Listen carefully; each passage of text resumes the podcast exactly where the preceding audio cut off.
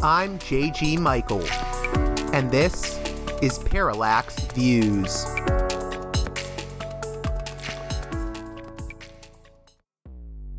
Hello, this is Mike Swanson. In a few moments, you're going to listen to another segment of Parallax Views. But before you do that, let me tell you about my new book, Why the Vietnam War. It's a sequel to my previous book called The War State, which has lots of positive reviews and Amazon's been out for years. But this one is a more detailed case study of how the American empire, national security state operate using Vietnam. And I believe it shows also how things work today, how policy is actually made and why. So grab the book on Amazon.com, Why the Vietnam War.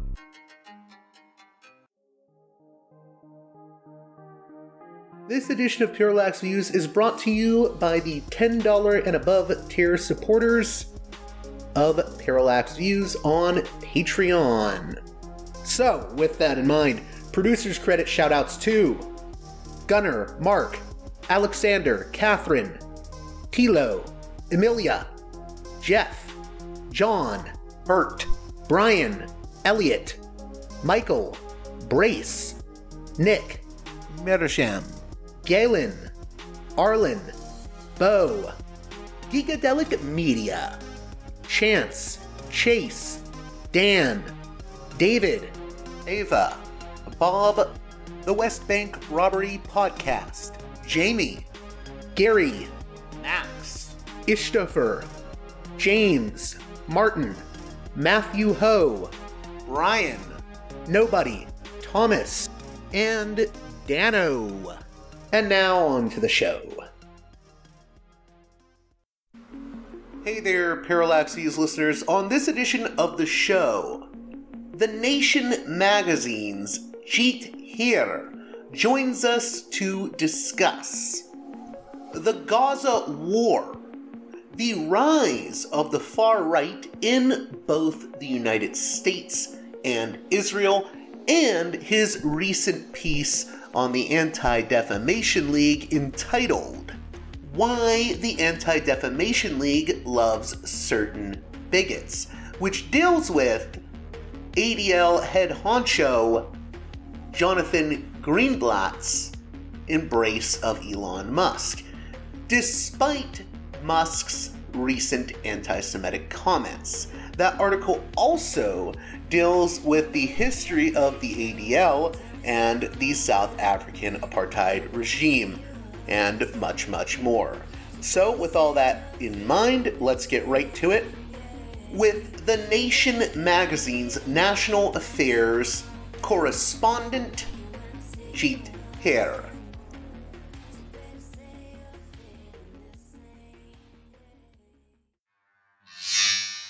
Welcome to Parallax Views, a guest that I'm very, very happy to be speaking with, Jeet Heer, who writes for The Nation magazine and also hosts the podcast Time of Monsters. How are you doing? Yeah, pretty good. Yeah, all things considered, given yeah, world is in a dire strait, but I'm personally, doing okay. So I wanted to have you on to talk about your recent articles on the ADL, why the ADL or the Anti-Defamation League loves certain bigots, and then also your article, Israel's ludicrous propaganda wins over the only audience that counts. But I want to start with what are your feelings on how things have developed since October 7th and some of the statements being made both in Israel and by the White House since the bombing campaign started? Well, I mean, it's a pretty horrifying series of events. I mean, like, you know, one should start by obviously saying, the Hamas massacre was like a massive war crime, involving the murder of civilians and the taking of hostages. But I mean, the response of Israel, which the Biden administration has pretty much supported all the way, has not been, like a war against Hamas. It has been a war against the civilian population of Gaza, and I would add a war against the civilian population of the West Bank. Even if one, made the, I think, depraved decision that it's okay to go after Gaza. I really don't understand how you could say the same for the West Bank, where, like, Hamas is not a presence. I would even go further. Like, if you're actually looking at what's been happening and who gets targeted, there's been a real targeting of journalists, a targeting of hospitals and medical institutions, universities in Gaza was blown up. The churches and mosques have been attacked. And also very prominent writers in Gaza and the West Bank have been arrested, prominent political figures who are not Hamas.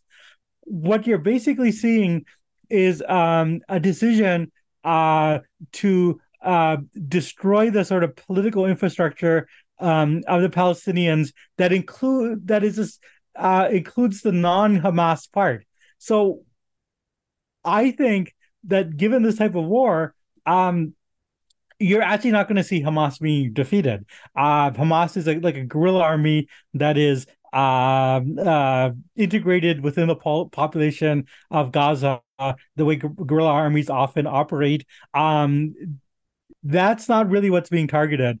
And, to the extent that the, non-Hamas political actors and political voices and journalistic and civic voices are silenced or killed, that's only going to make Hamas stronger. So just as in terms of a military strategy, like it seems like leaving all morality aside, it seems counterproductive. And when as he hears a lot of this from government officials who are leaking, like both Biden administration in the State Department, the Pentagon, and also in NATO, including like Holland. We got a report from a leaked report from the Dutch mission, and the note that all of these leaks strike over and over again is there is no strategy. There is no end game. This is strictly a war of revenge, which is, targeting civilians. And like having said, like if that's the case, then there is no end game. And one is struck by like a war that like makes no sense on any like either moral or strategic terms. Real quick, I wanted to add to that. So we had White House National Security Spokesman John Kirby come out and say, Israel is not trying to wipe the Palestinian people off the map. Israel is not trying to wipe Gaza off the map. Israel is trying to defend itself against a genocidal terrorist threat. So if we're going to start using that word, fine, let's use it appropriately. Now, I don't want to get into the debate about, is this genocide? Is it just war crimes? Is it, but we do have a number of officials in Israel, including Isaac Herzog, saying there are no innocents. We just had Yair Lapid say, the vast majority of all those killed so far were terrorists. They weren't civilians, although he did say there were civilian casualties amongst them, but most of them were terrorists. And then we had Benjamin Netanyahu invoking the biblical story of Amalek. To me, whether or not we can call this genocide yet, I do think the rhetoric that we hear from some Israeli officials is very concerning. And I feel like John Kirby is ignoring that. Yeah, no, absolutely. I mean, like many of the top genocide scholars in the United States and around the world have said, basically what we have is genocidal intent. The statements coming out of Israeli officials like do indicate an intent to commit genocide. Whether, to me, it's seems like a semantic question as to whether this is genocide or not. If you have the intent and you're carrying out the policy, do we wait until there's a legal decision that this is genocide, or do you stop it? Like if someone is saying, puts out a manifesto saying, I'm going to kill the black people in Buffalo, New York, do we like decide at some point, is he actually going to kill all of them or just the people he finds in the shopping mall? It doesn't matter. Like if that is the intent, you like try to put a stop to that. Like it doesn't matter if like the full agenda is carried out or not. Absolutely. The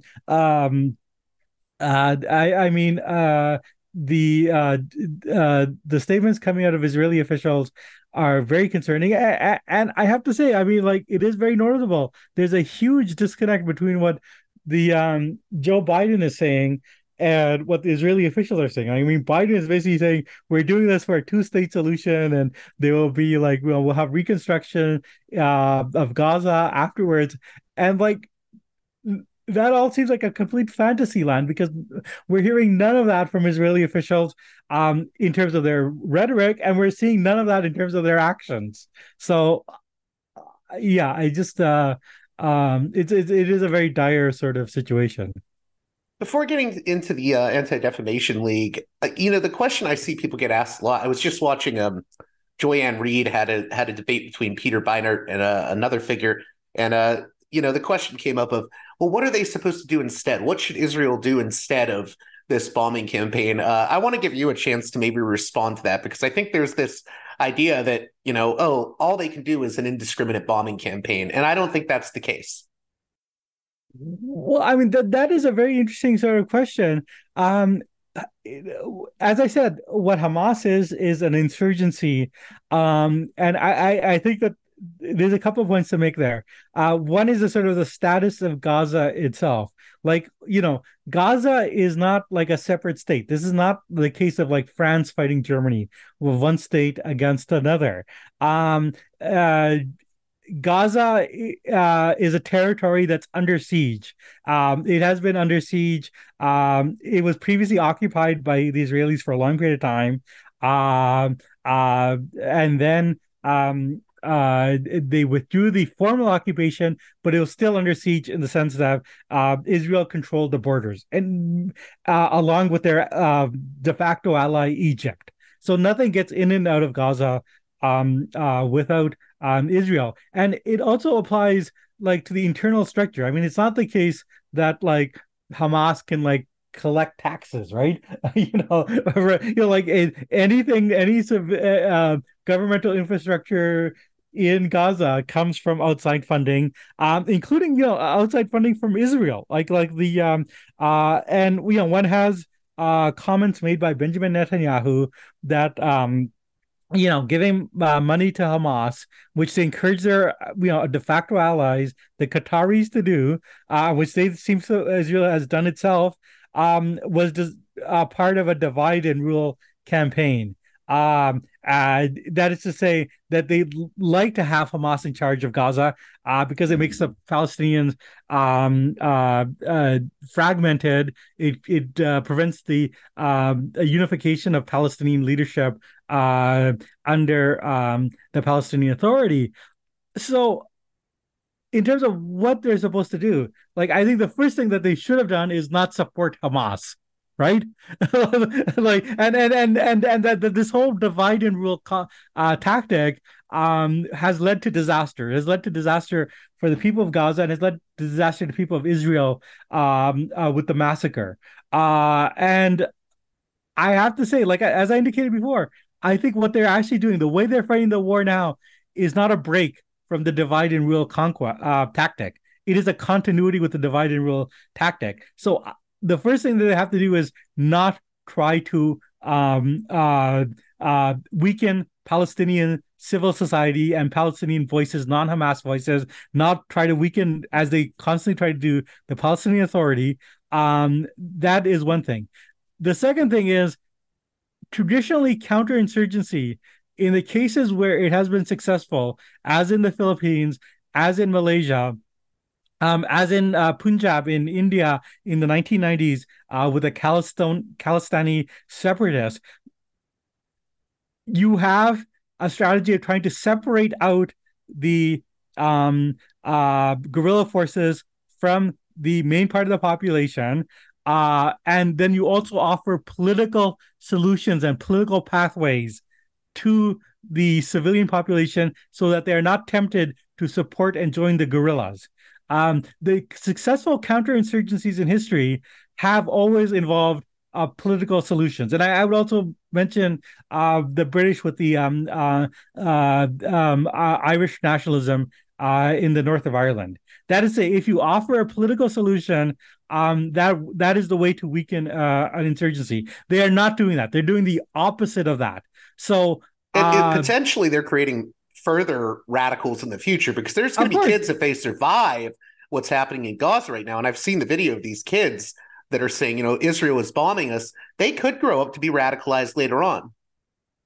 Almost certainly they will be, unless there is a political solution. That is absolutely the case. And, you know, like, you know, it is very hard to defeat an insurgency of this kind, but the only solution is a political one. And, you know, we've seen this time and again. And, you know, like, for American listeners, I will point to, you know, their own experiences in terms of both the Vietnam War and the war in Afghanistan, and in the war in Iraq. Like, in all cases, the actual strategy that the United States furthered only radicalized people, created more terrorism. You know, in the case of Iraq, you know, led to the creation of ISIS.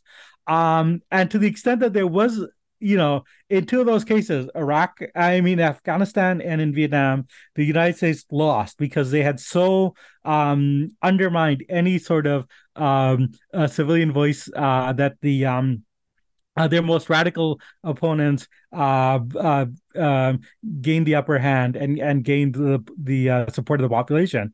In Iraq, it's a little bit different, but what happened was that there was, you know, to the extent that the surge worked, or at least America was able to have, you know, relatively peaceful withdrawal without, you know, I have to say without victory, it was because they conceded the political ground. They, you know, they made peace with the sort of both the Shiite majority and the Sunni. They brought in former insurgents into the government.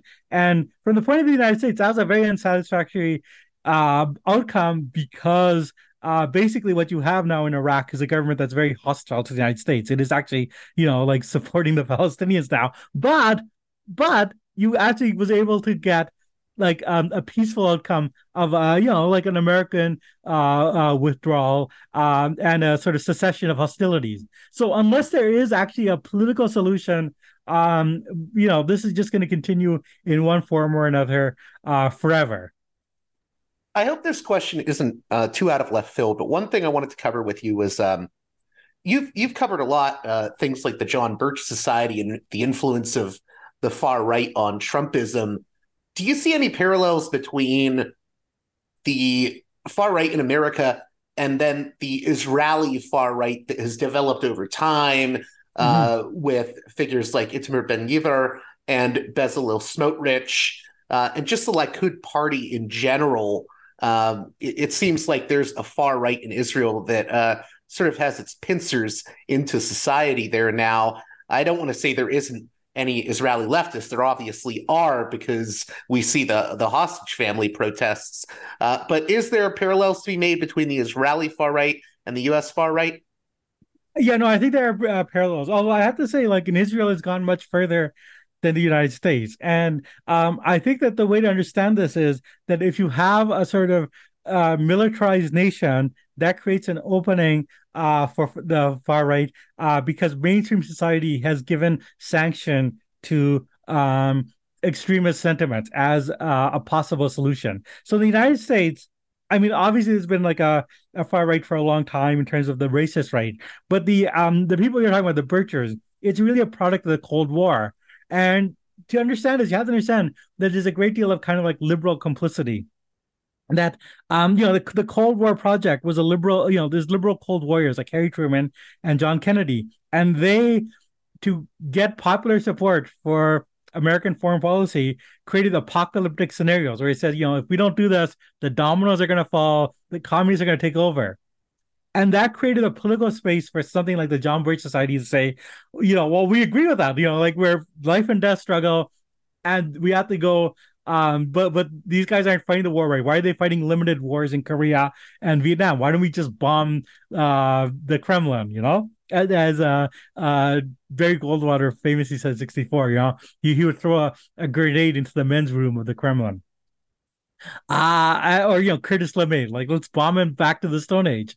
So a militarized society creates an opening to the far right. In Israel, one sees the same thing. You know, you did have a tradition of a very strong left at one point that was actually, you know, the labor socialism governed the country. But as you had the occupation, as you had, you know, military rule, which was supported by, you know, these labor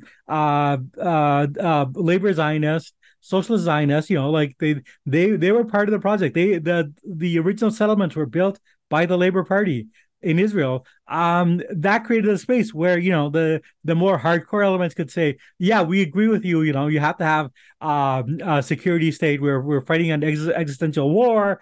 And by the way, you're too weak to fight it properly. We'll fight it the right way. So in both cases, the militarization of society by left liberal forces creates an opening for the far right. And I just want to add to that, this is not like necessarily you know, new development. It's gotten worse now, but, you know, we have to remember Yigal Amir, the assassin of Yitzhak Rabin, was, you know, a far-right activist. So, I mean, had a foothold. Yeah. Yeah, no, I absolutely. That's absolutely the case. I was in Israel about 20 years ago, and I saw, you know, people who had bumper stickers and posters celebrating Amir, celebrating the assassin of Rabin. So if you would imagine a society where, you know, let's say people were having bumper stickers saying, you know, like, Oswald did a great thing, that would maybe give you an indication of what sort of political reality we're dealing with. And I have to say, I mean, like, what one saw in Israel is the sort of contradictions between liberalism and nationalism, that you had, you know, liberal Zionism, but eventually the Zionism ate up the liberalism, that the imperatives of ruling over the Palestinians, of having this kind of security state, and having the kind of repressions that come with it, undermined any sort of liberalism. So while I agree, I mean, they're very brave people in Israel, very brave Israelis who have spoken out against the war, spoken up for Palestinian human rights for many decades. They're there, but, you know, like, it's a relatively small part of the population, and the political space gets ceded to the far right, including people who assassinate, you know, like Israeli politicians. And I'll mention, with that assassination, like, before it happened, like, you know, like, Benjamin Netanyahu was kind of cheering on the all the people who were talking about killing Rabin. So there was incitement. Mm-hmm. And not only that, if I could real quick, I mean, Itamar Ben-Gvir was around back then. And, you know, I mean, a few weeks before Rabin's assassination, he staged a thing where he got near Rabin's car and he said, we can get near your car. We can get to you next. I mean, and now this guy is the national security minister. So yeah. That's right. That's it. And I believe, I don't know if it was him or there's another member of Netanyahu's cabinet, but they actually had a poster on the wall celebrating, you know, like Barak Goldstein, the mass murderer terrorist. That was Ben-Gvir. Yeah, Ben-Gvir had a, you know, like, celebrating a man who, you know, went into an Israeli who went into a mosque and shot and murdered in cold blood. I forget the exact numbers, but he killed a lot of Palestinians, like, in an outright act of murder. And, you know, you have a cabinet minister that celebrates that. That's just amazing. So before we start wrapping up, and if we could go a few minutes longer, I really want to discuss this ADL piece that you wrote. Sure. So what is happening with the ADL? We just saw you know, Elon Musk re-promoting the Great Replacement Theory, not only promoting that, but saying, yeah, it's the Jewish money behind it. And, you know, after saying that, Jonathan Greenblatt of the ADL said, you know, this is wrong. But a day later, Elon Musk says, no more using the word decolonization on X or Twitter or whatever it's being called these days. No more talk of from the river to the sea. And Greenblatt says, this is a step in the right direction, you know, and he's cozied up to Musk before, hasn't he? Yeah, no, I mean, they have a curious kind of relationship because, I mean, Musk does incite against Jews, as he also incites against Black people and trans people. And the ADL, which is like, you know, its mission is to fight anti-Semitism and other forms of racism, been praised before, has praised Musk. I mean, at one point, Greenblatt, the head of the ADL, said, well, he's the Henry Ford of our time. That's very ironic. Very ironic. He meant that as praise, which is like crazy because, as we all know, Henry Ford was a terrible anti-Semite and then fascist fellow traveler. But I mean, one thing that this dance is going on is that Musk has incited against the ADL. He has supported the kind of neo-Nazis who hate the ADL because they do, as part of their work, document racism and anti-Semitism. But, when push comes to shove, if Musk supports Israel, then Greenblatt is more than willing to work with Musk and even praise Musk. There's been some reporting on this after my column came out, which makes it clear that Greenblatt has basically said, this is the kind of bargain that if he's willing to suppress pro-Palestinian speech, including just the word decolonization, that's worth it for us. Now, people say, well, what's going on with that? And my column was basically about, well, this is actually not anything new. There's a history of this. And, the ADL was started in 1913 after the wrongful arrest and eventual lynching of a Jewish man. A very strong anti-racist and organization was involved with, fighting Brown versus Board of Education, was very critical of things like the John Birch Society. But in the 1960s, once the Israel took over the occupied territories after the Six-Day War in 1967, Israel started to become increasingly criticized by liberals and leftists. Initially, it was even a very small amount of criticism, but this reoriented the ADL, as it did many other mainstream Jewish organizations, to start seeing the left as the enemy.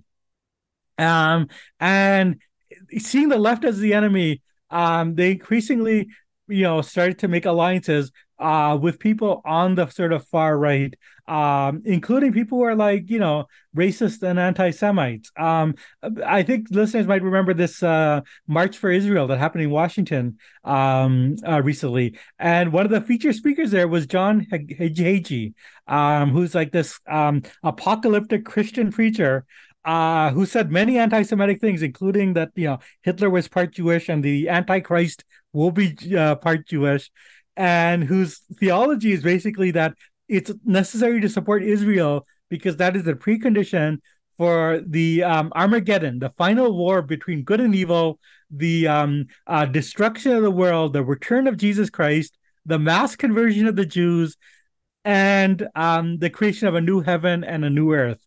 This figure who's obviously a demented anti-Semite was invited a featured speaker and cheered on at this March for Israel. And that really basically shows you, as this is the Musk business, if you are pro-Israel, that's a get out of free card. That means that you can be anti-Semitic as you want to be in other ways, can be as racist as you want to be. Groups like the ADL and groups like the mainstream groups that organize the March for Israel will say you are our ally. I think one of the biggest examples of that is when I go into my column, which is that starting in the 1970s, Israel cozied up to apartheid South Africa, invited the former Nazi head of South Africa to Israel, showed him the Wailing Wall, had all these covert agreements to share weapons, nuclear secrets, and intelligence.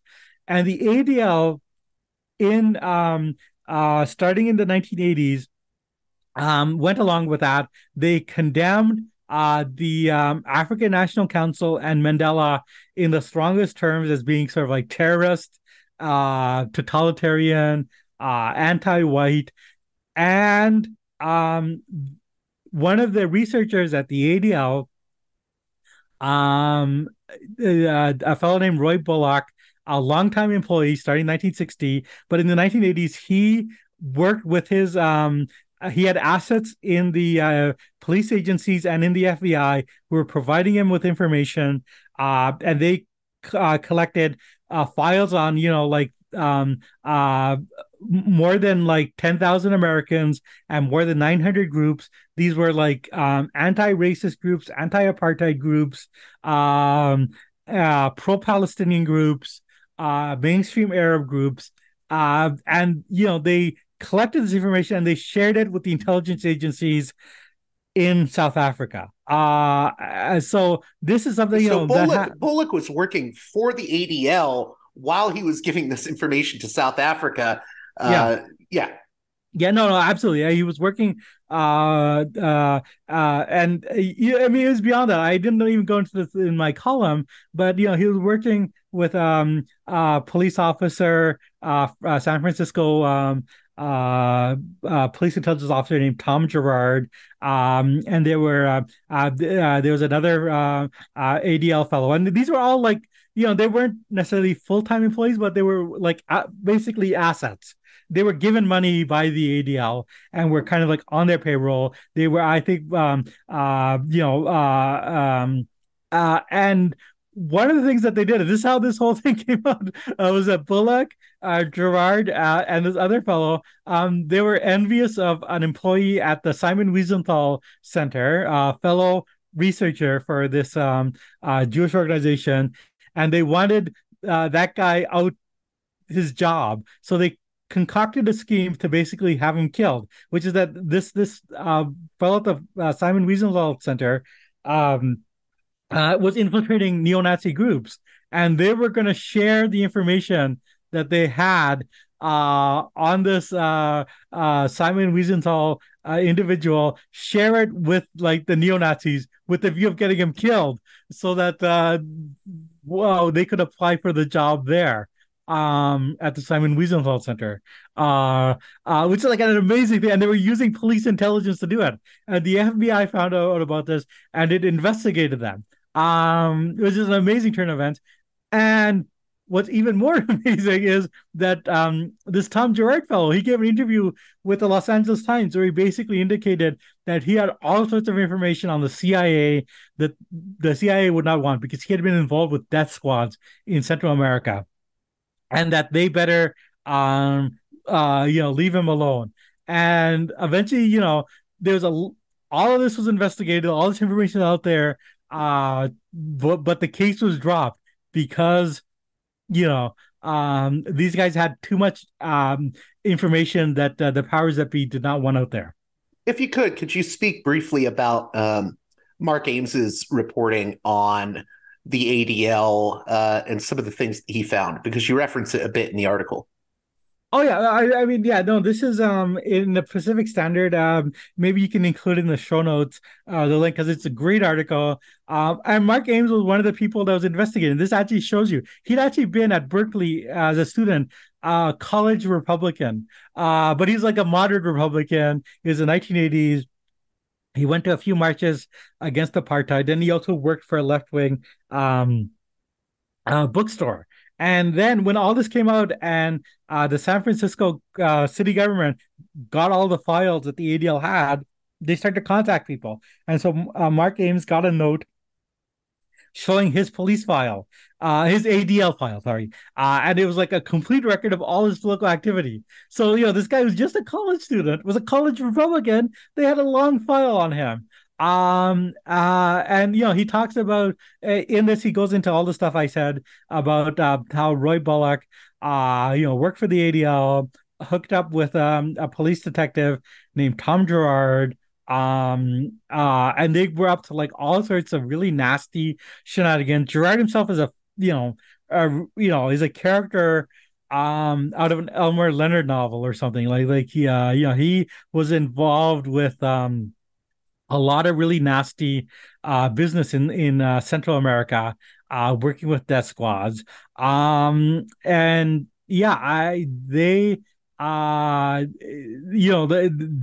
a lot of information. One of the things that he brings out he mentions is the famous case of the Los Angeles 7, who were these. Let me just. The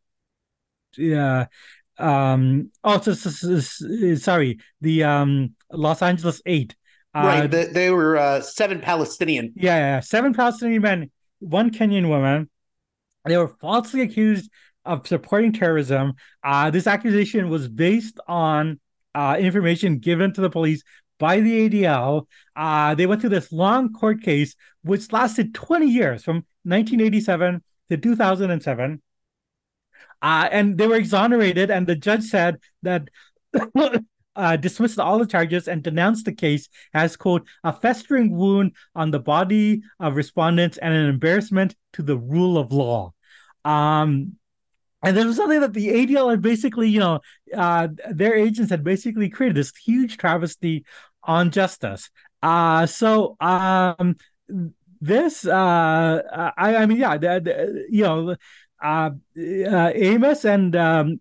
using reporting, that was done at the time by the LA Times and the Village Voice, really documents all the really sinister anti-democratic things. And the thing I would add is, none of this has really ended. The ADL continues to work with a program that's currently involved with spying on pro-Palestinian student activists in the United States.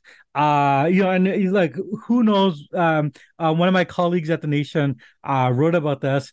Hopefully we can include that link as well. Jim Bamford, he was just on my show, actually. Jim Bamford, great investigative reporter, and it's a great piece. This is very sinister stuff. And one of the things that Mark Ames does, he quotes from this article from another great reporter, Chip Berlet, one of the major reporters who has investigated the far right in America.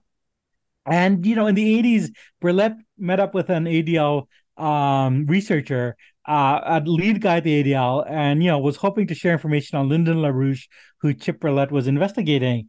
And the investigator, started the discussion by reading out the file they had on Berlet. They had a long dossier about all his political activism, indicating that they had been spying on Berlet. And then the activist, the ADL researcher said, the right wing isn't the problem. The left wing is the problem. The Soviet Union is the biggest problem in the world for Jews. It's the American left that is the biggest threat to American Jews. You're on the wrong track. You're part of the problem. And I think that was the ideology of the ADL in the 80s. And I think that remains the ideology of the ADL now, that the left wing is a problem. And they will literally make deals with the worst people in the world. The Elon Musks of the world and other groups will make deals with the John Hagees of the world in order to defeat pro-Palestinian activism. And I just think that's morally depraved.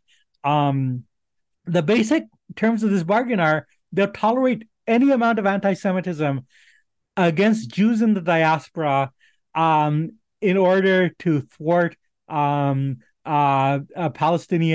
representation, Palestinian voices, and really the creation of a two-state solution. This is the sort of politics that they're pursuing. I just want to add to that, and we'll close out. I wanted to say, first off, I'm glad you mentioned Chip Berlet, because he's one of the great researchers of anti-fascism and sort of anti-far-right research. Political Research Associates is a cornerstone when it came to that research. Just closing out here, in the past few weeks, we've seen ADL researcher Steven Ray quit after the Gaza War and Greenblatt's handling of the Jewish left. Greenblatt has said groups like Jewish Voice for Peace are the mere inverse of white supremacy, and saying they're, contributing to anti-Semitism. So we had Steven Ray, a researcher at the ADL, quit over that. That was reported in the Jewish Daily Forward by Arno Rosenfeld and Beth Harpaz, October 19th, 2023. And we also had the Jewish Forward recently with an opinion column. I am an ADL advisory board member. The CEO's tweet, appeasing Elon Musk is dangerous. And that was by Peter Fox, who, again, ADL advisory board member. Do you think there's going to be a shakeup in the ADL potentially? Yeah, no, I think there's a rift. And I should mention the ADL does a lot of good work investigating genuine anti-Semitism. There's a lot of good people there, you know, like myself and other reporters rely on their research. So I think there's a lot of tension in the ADL. I don't know, like, if there's a shakeup or not. I mean, I think that there's a reason why Greenblatt is pursuing the path he has. I think that the a lot of the donors to the ADL basically agree with him. So I'm not optimistic on that front. I actually think that you know, as far as we can tell, the sort of course that he's pursued is the course that the powerful people in the organization want. And that this has been a course that they've pursued, not just now, but really have pursued since the late 1960s. So, you know, this has been a long-running thing. I just want to read the quote that was on X. So this, I guess the figure was Breaking Bot tweeted, Jewish communities have been pushing the exact kind of dialectical hatred against whites they claim to want people to stop using against them. I'm deeply disinterested in giving the tiniest shit now about Western Jewish populations coming to the disturbing realization that those hordes of minorities that support flooding their country don't exactly like them too much. What a horrifying tweet. And then the Elon Musk response was, you have said the actual truth. And this is, I wanted to read that because this is what Greenblatt is sort of ignoring, and it's very disturbing to me. Any closing thoughts, Jeet? Well, no, I mean, I think that quote says it all. I mean, that is like literally the sort of Nazi ideology. One sees in Mein Kampf, Hitler saying the same things, that the Jews are bringing in blacks into Germany, you know, in the 1920s to dilute the white race. This is the ideology of sort of Judeo-Bolshevism. This is, you know, like what Nazis believe is happening. Yeah, the ADL is, you know, willing to just tut that and say, yeah, that's very naughty of you, Elon Musk. But Musk is still a good guy. You know, and, you know, as Greenblatt said, he's the Henry Ford of our time, which makes me think that, you know, like if Henry Ford had continued to live, you know, and started to support Israel, the ADL would have forgiven all his anti-Semitism, all his promotion of the protocols of the Elders of Zion, all his collaboration with the Nazi regime. That would have all been forgiven because he's on the right side of Israel as they see it. Real quick, too, do you think that people are missing? I keep seeing people say, and I think this is a dumb thing, but we should address it, is people will say to me, well, how can he be an anti-Semite, Elon Musk, if he's supporting Israel? And to me, I just think, you know, I think there is such a thing as anti-Semitic Zionists. And it makes a lot of sense because I think there are anti-Semites say, yeah, I want all the Jewish people to move to Israel. I don't want to deal with them anymore. I don't think it's incompatible. Oh, yeah, no, absolutely. I mean, this has been a long-running thing that a lot of the Western allies of Zionism have been anti-Semites, going back to, you know, Balfour, of the famous Balfour Declaration. If you look at his rationale, like his the whole thing was he didn't want the Jews in England, right? So like you know, like sending them to Israel, what would become Israel, sending them to, you know, Palestine was a smart move. So yeah, it's absolutely totally compatible, and one sees this a lot. So yeah, it's not a question. How can my listeners keep up with your work, Jeet? And can you tell them a little bit about your podcast? Sure. Yeah. I'm on The Nation, and everything is available there. All my columns and also the weekly podcast, which is also available on Apple and all the other podcasting platforms, Time of Monsters. And yeah, it's a podcast that talks about politics, just the way we've been doing here. Well, that does it for this edition of Parallax Views. As always, if you appreciate the work here I do at Parallax Views, please consider supporting me on Patreon. It is you, the listener, that helps keep this show going. I have one advertiser, the mighty Mike Swanson of Wall Street Window, but otherwise, this show is entirely listener funded. And you are the folks, the kind folks, I should add, that make this show possible. So, patreon.com/parallaxviews, patreon.com/parallaxviews. Please consider making a monthly donation. And with that being said,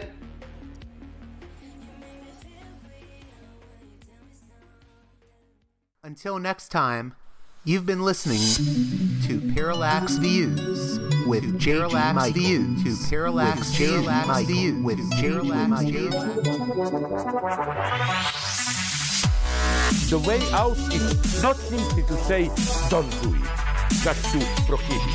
It's nothing else. If we don't do it, others will be doing it like crazy. So we have to confront the problem. But no, basically, I know of the great anxieties, problems, new forms of control, but it's also new forms of freedom. This is why I always emphasize that